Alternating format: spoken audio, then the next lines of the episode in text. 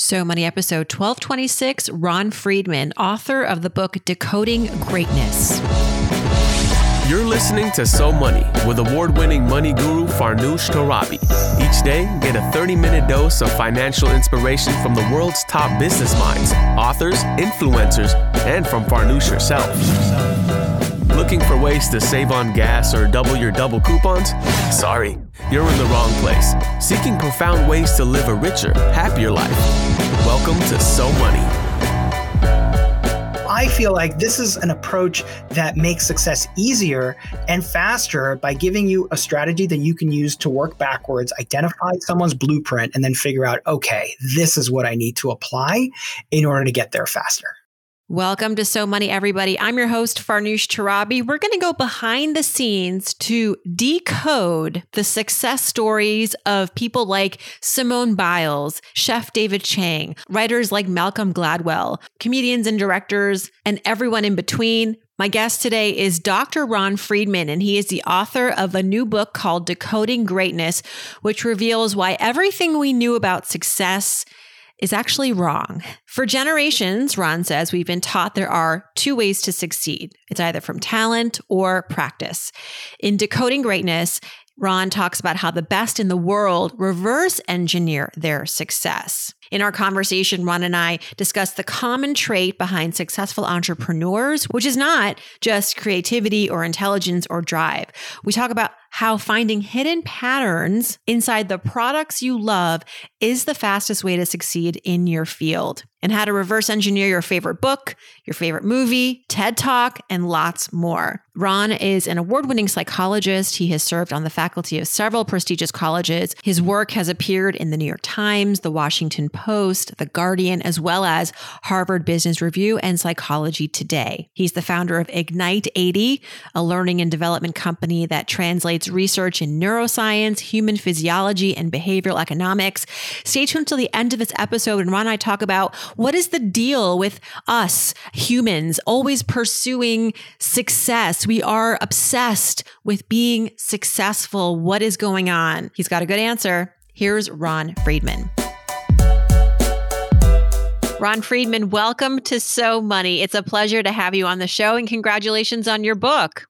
Thanks so much. It's great to be here. Your book is called Decoding Greatness How the Best in the World Reverse Engineer Success. It's interesting. We were talking right before we were recording that, you know, you and I um, have always known that reverse engineering exists. Like, I feel like I've done it in my life. You know, people who do it, you've done it yourself, but that perhaps we haven't given it as much credit as it deserves. It's an actual strategy that has led to some incredible success stories. You've cover them all in your book from you know Agatha Christie to Andy Warhol, former President Barack Obama. Uh, this is this is something we need to pay more close attention to, isn't it? Without question. And, you know, the, the, the, stories that we've been told about success are basically one of two. There's the story that greatness comes from talent. This is the idea that we all have certain inner strengths and that the key to finding your greatness is just finding a, a field that allows your talent to shine. The other story is that greatness comes from practice. This is the Malcolm Gladwell 10,000 hours practice, practice, practice. Eventually you become great. But within creative fields, there's a different approach. And that approach is reverse engineering. And that just means finding great examples and then working backward to figure out how they were created. Now, in Silicon Valley, they know about reverse engineering because it's how we got the laptop and the iPhone and the mouse.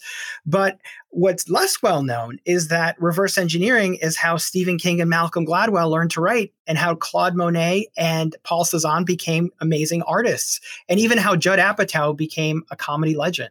So, working backwards from exceptional examples is how learning happens in creative mm-hmm. fields. And more we're aware of using some of these strategies, the faster we can accelerate our success. That's interesting because, yeah, reverse engineering, it suggests a very technical strategy and it has been applied to that literal technical technological advances that we've had. But you're saying it can actually be leveraged for creatives. How do you reverse engineer? Can you walk us through that? I know that it is about identifying patterns. First, probably uh, identifying those tent poles or people or experiences that you want to try to learn from, but then identifying and spotting those patterns is also a skill. Without question. And there in, Decoding Greatness, I talk about all these different strategies. And it ultimately comes down to your field. So among nonfiction writers, what people will often do is they will go right to the endnote section at the end of the book to uncover the sources that went into creating that book. Chefs will often order dishes to go and then take an intricate sauce and then spread it out across a white plate so they can identify the ingredients. Photographers will look at photos in a completely different way than most people. When I'm a novice, right? So when I look at a at a photograph, I look at the object, the person in the center. But a trained photographer will look at something else. They'll look at the reflection in the person's eyes to identify where the light source was placed. They'll look at the length of the shadows that tell them the, the time of day that the shot was taken. They'll look at the aperture, all these different things that are hidden in plain sight if you know what to look for. So you asked, how do I do this in my life? Well, the same strategy can apply to decoding a TED talk or to decoding a well written memo or a presentation deck. And it starts by first collecting examples that you find impactful. So when we think about collecting, we think about physical objects, we think about artwork or wine or shoes. But that definition is far too narrow. And what you find when you look at people who perform at a very high level is that they started off as collectors. So David Bowie collected albums, Andy Warhol collected artwork, Julia Child collected cookbooks. And once you have those exceptional examples, you can start to take them apart to say, what's different here? What's how do I compare the ordinary against the extraordinary? And that process of looking for deep key differences, and I talk about it in Decoding Greatness as spot the difference, right? When you mm-hmm. when you were a kid, you had you played that game when you had two images side by side and you look for disparities that's what you're looking to do here. And it's through that process of looking for key differences that you can't help but identify the ingredients that make a work successful. I love that. I did this in my own career. You know, I, I wanted to become a financial journalist. This was 20 plus years ago where that path wasn't really defined. Yes, there was a CNBC channel, but I, I, I didn't really see myself there, but I knew that I loved this territory. So what I literally did one summer, I looked at people who had you know 20 years ahead of me accomplished greatness in various fields whether it was just journalism or financial journalism or broadcast as well. And it just started to like understand what their path was, what resonated with me, what I felt like I could also do, but also, and I think you talk about this in your book, how to make it my own experience mm-hmm. at the end of the process. Because what you don't want to do, your book is not about how to be a copycat or how to reverse engineer what's already been reverse engineered for somebody else. Yeah. It, so to your point, there's two reasons why simply copying someone won't get you to where they did. When one of them is the fact that they have certain abilities that you probably don't possess because everyone is a little bit different. And so it's not just about copying their formula because chances are you won't be as successful as they were. And to give you to make that concrete in Decoding Greatness, I reverse engineer Ken Robinson's TED Talk. He, it's the most popular TED Talk of all time. And what you find when you reverse engineer his talk is that he gives a grand total of one persuasive fact in over 20 in, in 18 minutes. He gives one persuasive fact and he drops in 40 jokes. Now, I'm, you know, now that I have his blueprint, I can go and apply that to my talk. But what if I'm not funny? What if I don't want to tell 40 jokes or my topic isn't just is so somber that those jokes are not going to land? The key is to find uh, someone whose pattern works for you right? So that's the one step is that is keeping in mind that ch- someone else's formula may not be applicable to you. The other reason why copying doesn't work is because audience expectations shift. So when you reverse engineered all those financial writers did it work? Probably not straight away. It was probably a combination of factors where you were able to find what are some things that uh, this person's doing that might work for me, and what are some things that this person's doing that might work for me, and combining them together. And now you're actually creating something that's completely new. And just to give you a story of someone who did this successfully, it's Barack Obama. So when we think about Barack Obama, we think about, oh, he's an incredible speaker. He must have always been this way. And um, that's how he got to where he is. But Turns out that he got trounced his first uh, political race. He lost by a margin of over two to one. And the problem was he was a terrible speaker. And th- that sounds really striking, right? How could he be a terrible speaker? And it's because he was a law school professor. And as a law school professor, he was used to just telling people what to do and preaching to them and just telling them this is, you know, this is this lecturing them, right?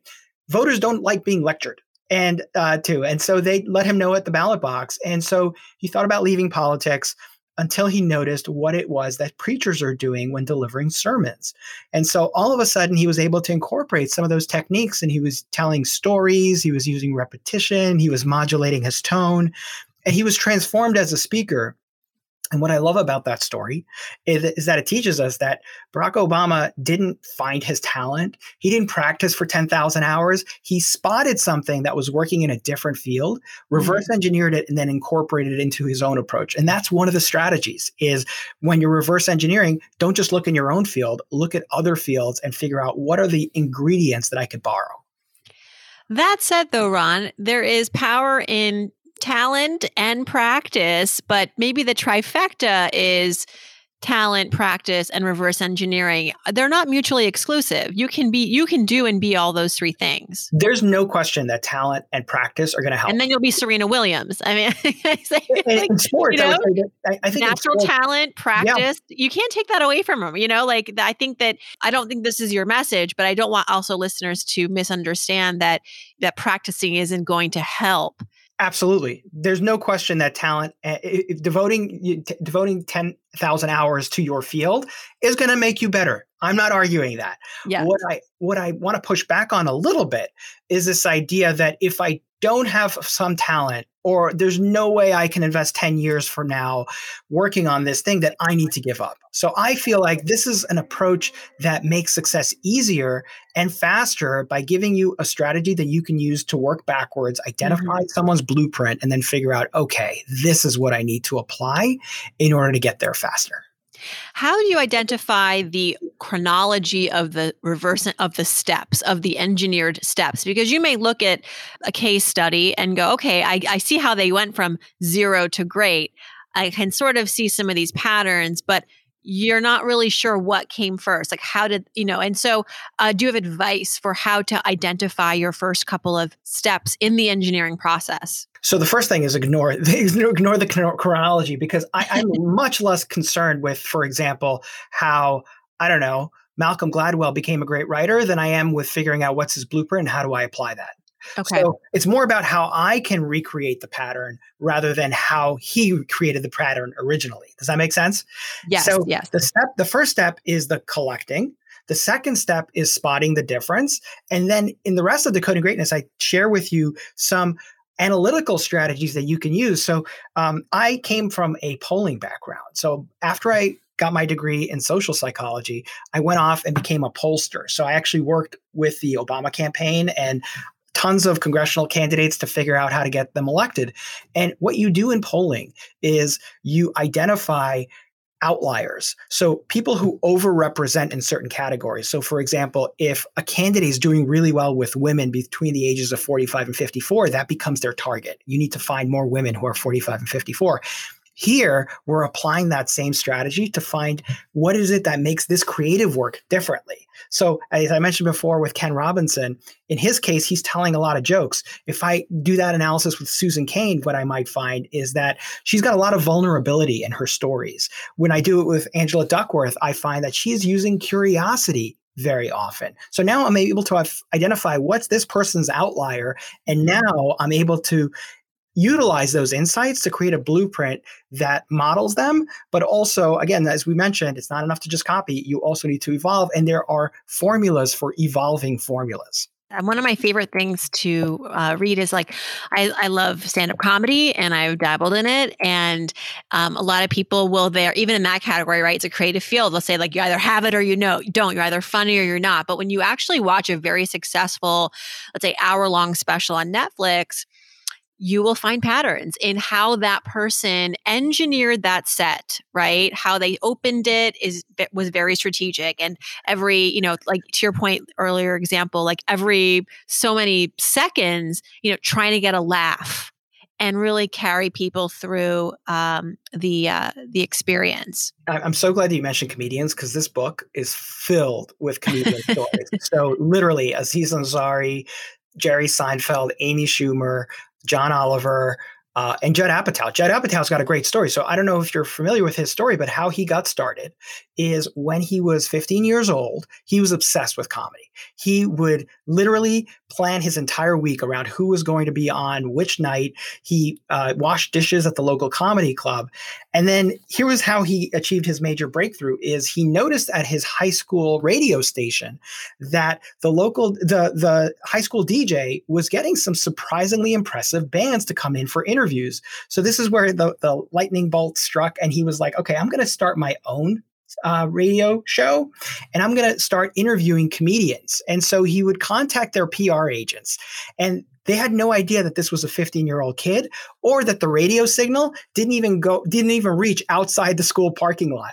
But this was how he was able to interview Jerry Seinfeld wow. and Jay Leno and all of these incredible comedians. And through that process, he was able to reverse engineer how they wrote their jokes, how they got their agents, and how they were great on stage. Yeah. I mean, this is like goes back to what you always are told uh, do your homework, do your research, do your homework, pay attention, listen more than you speak because in that pro- through that process, you'll be hand delivered almost the the engineering blueprint. Yeah, and he that's is literally what he said is I came away yeah. with a comedy bible of how mm-hmm. to become a comedian. And so when you think about someone who's in a creative field like writing comedy and generating movies like The 40 Year Old Virgin and Bridesmaids, it was through reverse engineering other comedians. And so, regardless of whatever it is that you're trying to create, whether it's creating an amazing website, writing an incredible uh, presentation, or even delivering a TED talk, it starts with figuring out what makes successful works unique and then developing that and templatizing that, mm-hmm. turning it into a template that you can apply to make your work easier. I'll ask you in a minute about reverse engineering financial greatness. I like to think that this podcast is the vehicle to do it. A lot of people say they listen to this show and after like a year or even two weeks, they feel like they have a blueprint for themselves after hearing so many great guests and uh, other people's questions that I answer on the show about money. What about reverse engineering a path for yourself where you may be the first to try to achieve that you know, Barack Obama, for example, 1st mm-hmm. African American president.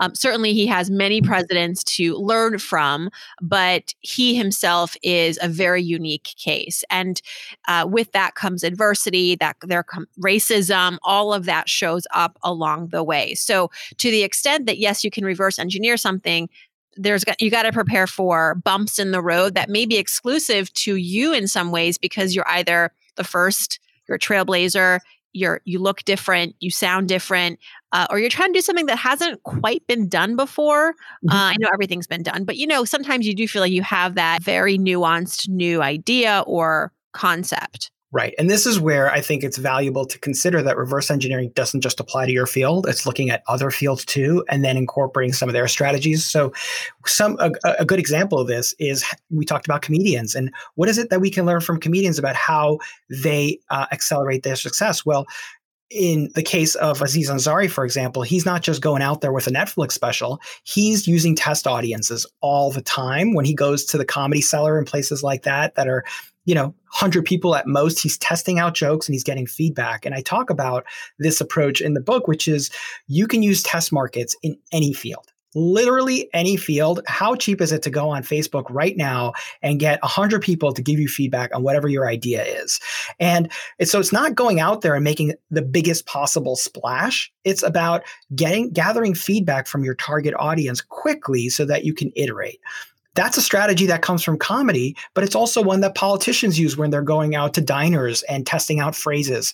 And businesses do this all the time uh, online. And right now they're um, you know all those all those brands you've never heard of on amazon a lot of them are established brands working under a pseudonym.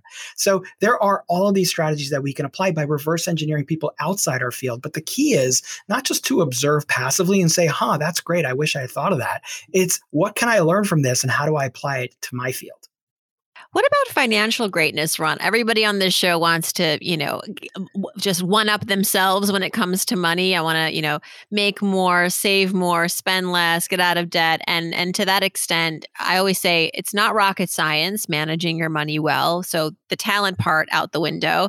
Practice maybe helps if you had a little bit of a, a relation a good relationship with money growing up and you know you had a bit of that financial fluency, but that doesn't exclude everybody else from being successful. What do you think? What's your opinion on things like financial greatness and, and, and can you reverse engineer that? So my book has two parts. The first part is all about how are people reverse engineering in all these different fields, how you can do it, and how you evolve your formula. The second half of the book is about shrinking something I call the vision ability gap. So just because you know what you're trying to execute doesn't mean you're going to be good at it. And so the second half of the book is all about these psychological principles that you could apply to accelerate your skill building quickly. And it all starts with this chapter called the scoreboard principle. And the scoreboard principle is simple. All it says is that measurement begets improvement. Anything you want to get good at the first step is to craft is to craft your own scoreboard so that you can track your personal metrics. So we know from the research if you want to improve your water consumption measure your water intake. You want to lose weight measure your calorie intake you want to increase your focus measure the number of uninterrupted minutes you have at work every day. Just having that scoreboard will motivate you to improve and it's because when you see your scores improve that provides you with an emotional jolt that elevates your your uh, motivation. But beyond that there's also it like highlights all of the wasted energy that doesn't contribute to your score. So for entrepreneurs one of the things they notice is that they start to hate meetings as soon as they leave the corporate world and it's because they realize it doesn't contribute to their bottom line but in the in in in uh, most organizations have setting a meeting is a way of avoiding having to make a decision and so there's no uh, there's no obvious cost to having a meeting. So once you identify what your scoreboard is, everything becomes clearer because now you know what you're optimizing for. When it comes to financial advice, I think so many of us, it's like a moment to moment thing what we're optimizing for. One day we're optimizing for long term wealth. Another day we're optimizing for having fun with our friends. Another day we're optimizing for showing off, right? And we're so swayed by social influences and we don't realize it. And we're that swaying causes so much dissatisfaction because when you're optimizing for long term wealth, then you can't post what you just purchased on Instagram and now you feel like you're a failure. But if you're doing that and you don't have any money in the bank, now you feel like a failure. So you're constantly feeling like a failure because you don't know what you're optimizing for. Mm-hmm. So the key is to set some time, ideally away from work, where you can really reflect on what it is that you're trying to achieve and then work backward to create those metrics for yourself so that you know what points you're trying to score in the first place. As I'm hearing you, it sounds like a lot of this is also knowing yourself, knowing what your tendencies are, what your weaknesses are, and your strengths. And some of that, to your point, may require stepping away and, and just having a moment of reflection if the last 18 months were nothing, they were a, I think a lot of us are coming out of this pandemic, hopefully knowing ourselves better than we did uh, in February of 2020. Yes. Spending yes. a lot of time with ourselves in solitude. Right. exactly exactly and so it's it's it's a, a, meditation on what it is that you're trying to achieve but i'll give you one other tool so we talked about the scoreboard principle and i think there's one other one that i want to share with you and your listeners because i think it's so Please. valuable and it's the five year journal and you could find these on Amazon. If you haven't heard of this before, I think you're going to love it. So, the five year journal basically is just three lines a day. Um, there are five slots for every day of the year, and if you, what you do is you have to enter for the fir- for the first slot what it is you did on that day, or what you learned, or something you want to remember.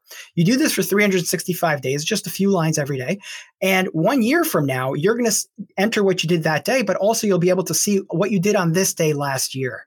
And so it's an instant reflection and it forces you, A, to reflect on what you learned today, but also it's a reminder of what you learned in the past. And so mm-hmm. you're constantly strengthening your memory you're identifying wisdom that you'd forgotten. You're noticing all of the uh, obstacles you've overcome so you're building your confidence.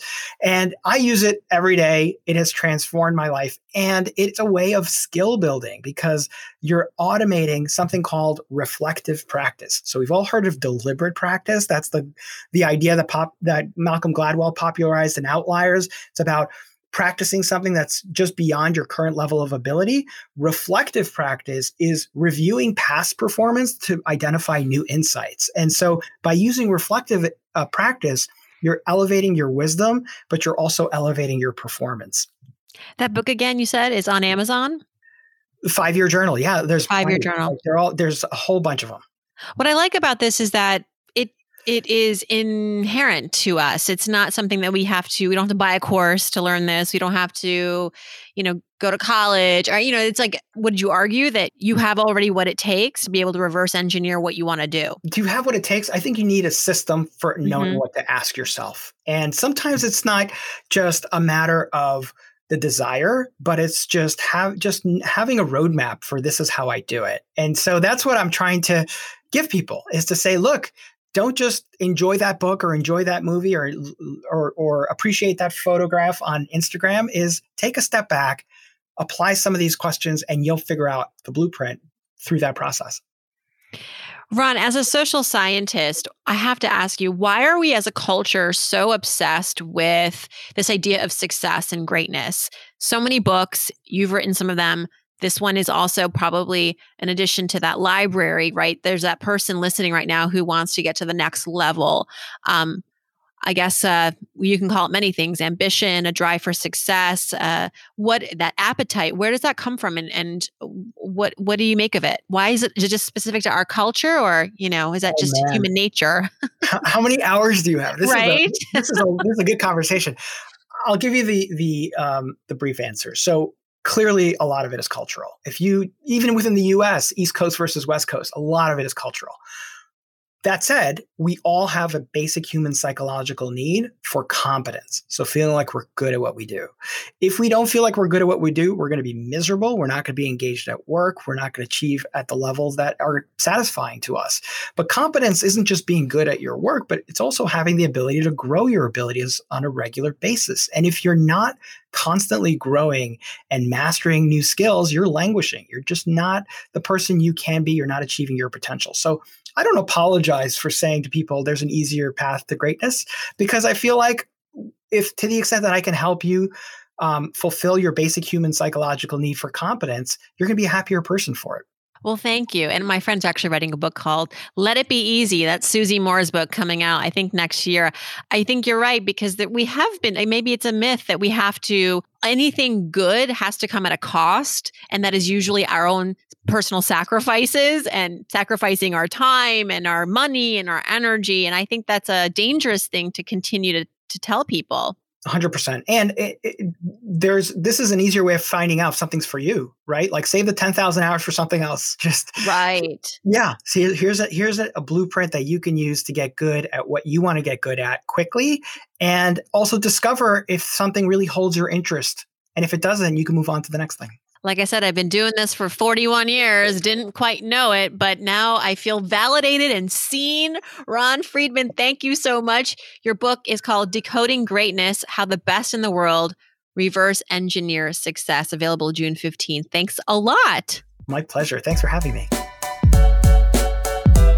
Thanks so much to Ron Friedman. If you'd like to learn more about his book, Decoding Greatness, you can visit his website, ignite80.com. See you back here on Friday for a fresh episode of Ask Farnoosh. We're going to select two reviewers of the week on iTunes to get a free 15 minute money session with me. Don't miss. I hope your day is so money.